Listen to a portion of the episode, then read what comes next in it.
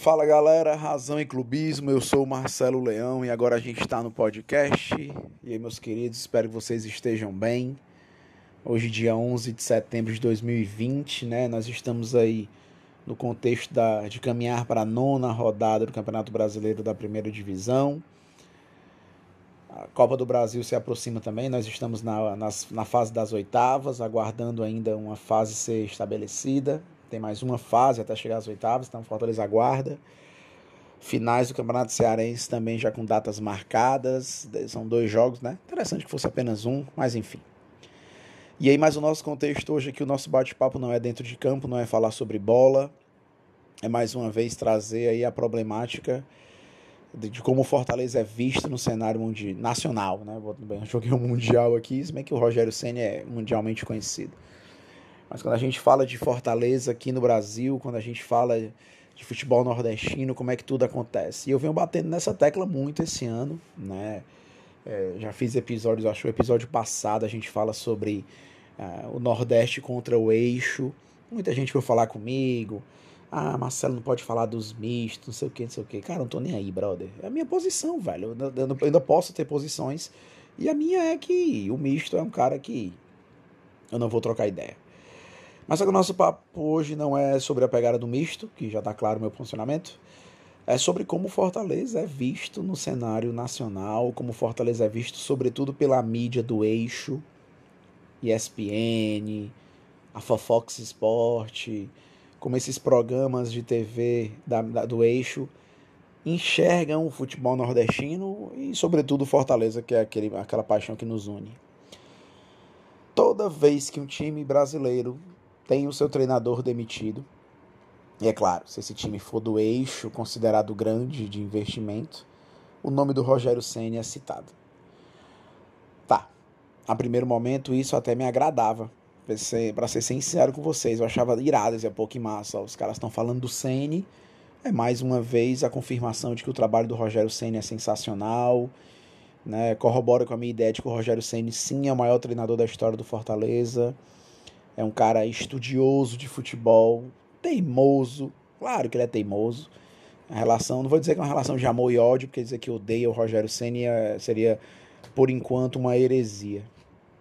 Eu não tenho nada para falar do cara. Ah, mas ele insiste em ser que jogador. Cara, isso é de treinador, brother. Isso é de treinador, isso é de gente teimosa, de que tem seus pensamentos e cabe a mim respeitar enquanto os resultados bons estiverem vindo. Estão vindo, né?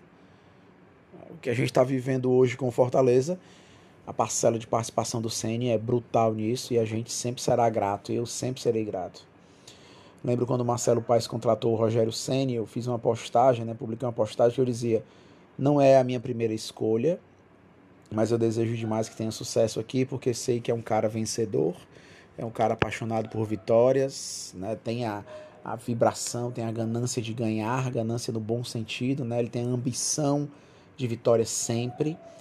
É, o maior goleiro que eu vi jogar no futebol brasileiro. Aliás, que junto com o Marcos, a minha geração deve ter visto com olhos bem diferentes. Rogério Senna e Marcos foi bem brutal que eles participaram, tipo, que fizeram debaixo das traves. Um ídolo de São Paulo, o maior goleiro artilheiro da história do mundo e como treinador permanece nessa carreira vitoriosa. Né? Em três anos aqui com Fortaleza, o cara ganhou o Campeonato Cearense incontestavelmente, ganha uma Copa do Nordeste, ganha o Campeonato Brasileiro da Segunda Divisão, a Série B, dificílima, com uma larga vantagem, com uma tranquilidade gigantesca e com um investimento bem menor do que ele queria ter, né? Ele sempre questiona isso, oh, eu precisava de tantas, tantas peças e tal. Sempre levantando a possibilidade de que ele poderia ter fazer mais se tivesse mais. E chegou a me emocionar ouvir o Rogério dizer que o título da Série B, por exemplo, foi o título mais importante da carreira dele. O cara que foi campeão do mundo. O Rogério Senna foi campeão do mundo tanto pela, com a seleção brasileira, claro, no banco de reservas, mas participava do grupo em 2002 que traz o, o pentacampeonato do Japão. E ele foi decisivo no título mundial do São Paulo. Né? O São Paulo vai ganhar do Liverpool e o Rogério vai fazer defesas magníficas na final, enfim. E ele abriu a boca para dizer que o título da Série B com o Fortaleza era o maior dele na carreira. Então olha, olha o símbolo, o peso que tem isso, né? Para nós torcedores é muito massa.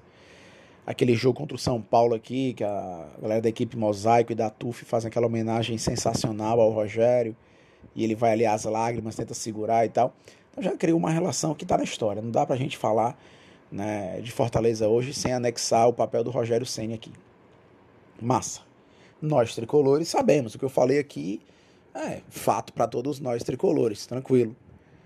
O carinho, inclusive, que a torcida do São Paulo, boa parcela da torcida do São Paulo, criou ao Fortaleza, né? Essa relação de, de amizade. Já existe uma relação entre torcidas organizadas. A TUF tem uma relação com a Dragões da Real, uma amizade com a Independente e tal. Então, sempre tem uma relação amistosa.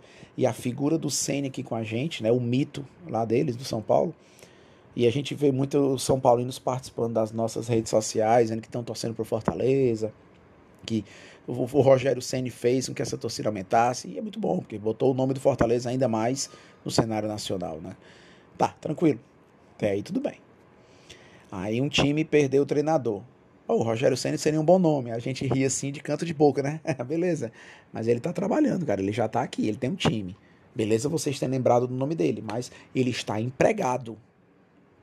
E aí começa a gente ficar puto. Eu fiquei puto, indignado. Porque, porra, tem um limite. E aí a Fox, né, a Fofox, carinhosamente conhecida, porque é um ridículo o papel da Fox aqui no Brasil. A Fox norte-americana de esportes é referência. E a brasileira é palhaçada de um nível baixíssimo. Essa é a verdade, eu acho tosco. Não assisto os programas da Fox. Vejo a Fox aqui e acolá quando passa a Copa do Nordeste. E quando não tem, eu tô nem aí para isso. Programas tendenciosos que falam sempre as mesmas coisas, dos mesmos clubes, repetitivo, chato, superficial, eu não curto. E a Fofox começa falando direto de Rogério Ceni no São Paulo, Rogério Ceni no Palmeiras, Rogério Ceni no Corinthians, Rogério Ceni no qualquer que seja o clube que está sendo treinador do eixo, tem que tentar encaixar o Rogério Ceni, sem respeitar o papel do Rogério Ceni como treinador do Fortaleza há três anos. Salvo me engano, tirando o Renato Gaúcho, é o treinador com mais longevidade no cargo no Brasil. Nos clubes de primeira e segunda divisão. Pelo menos de primeira divisão, tenho certeza. Renato Gaúcho está no Grêmio já há um pouquinho mais de tempo que o Rogério. O Mano Menezes tinha muito tempo no Cruzeiro também, inclusive antes do Rogério ir para lá. E a gente viveu essa perspectiva, né? O Rogério, ele, é ele vai para o Cruzeiro, nos abandona, essa é a verdade. Eu acho que, é, eu não sei se mágoa cabe como termo, tá, galera? Mas eu me senti, eu me senti enquanto torcedor meio que abandonado assim. Pô, Rogério, e aí, velho? O Rogério vai pro Cruzeiro ano passado, e aí aquela lambança no Cruzeiro lá, jogadores para derrubar treinador, para derrubar o próprio Ceni, Thiago Neves, Dedé, aquela corja que fazia parte do elenco do Cruzeiro. O Rogério Ceni é demitido, a torcida inclusive apoiava o Rogério Ceni, tentou tirar leite de pedra por lá e aí o Ceni demitido do Cruzeiro. A gente tem aqui o Zé Ricardo também, que não colou muito bem seu trabalho. O Zé Ricardo teve lampejos aqui de boas exibições do Fortaleza, mas em geral péssimas escolhas. Lembra aqui da derrota para o Fluminense aqui, para a derrota para o Inter, que foram pontos preciosos ano passado na Série A de 2019 que levariam Fortaleza para a Libertadores.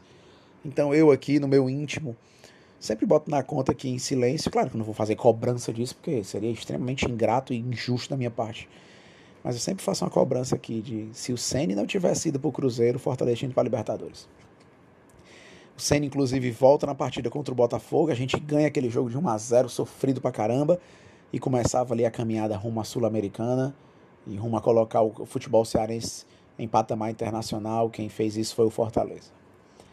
E aí o Ceni está trabalhando, o Ceni já está ambientado demais à realidade do Fortaleza. O Ceni é mais do que um treinador, o Ceni é um manager, como a gente gosta de falar no futebol internacional, né? A galera da imprensa fala. A gente não, não sou nem jornalista, como a imprensa gosta de colocar, como o jornalismo internacional coloca. O manager, ele é muito mais, literalmente gerente, né? Ele é muito mais do que um treinador, um técnico de futebol. Ele é um cara que vai participar da, da, das ações do clube de caráter executivo, de caráter é, interno, literal. O Ceni, o patrimônio do Fortaleza hoje tem que ter a assinatura do Rogério Ceni. O que o PC virou, a gente que fazia a campanha lá da época do Arena Tricolor, que a gente passava o fim de semana contando nota fiscal pra, com o sonho de construir no PC um novo estádio. E esse sonho foi readequado e ali virou um centro de excelência. Está sendo construído e já está quase finalizado com a ajuda nossa, ali é suor nosso, torcedor também, mais um patrimônio feito por nós, isso é orgulho, não tem nenhuma marca de empresa ali. E o Ceni assina as reformas no CT Ribamar Bezerra, o Ceni assina o Centro de Excelência no PC, faz do Fortaleza maior em patrimônio, vai criando uma estrutura, vai criando algo que fica pós-Ceni. Né?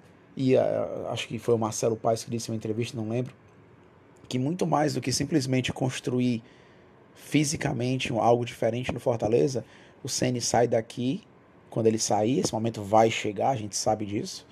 Ele vai sair daqui deixando aqui conosco a perspectiva de um Fortaleza grande, de um Fortaleza competitivo, que entra em competições para ganhar, que vai jogar com qualquer time que seja no Brasil de frente. Esse ano mesmo, vamos longe não, a gente está no começo do campeonato ainda. Fortaleza pegou o Corinthians em Itaquera, não ganhamos por um detalhe. Fortaleza jogou contra o Flamengo, campeão brasileiro, campeão da Libertadores, o bam bam bam do Brasil hoje.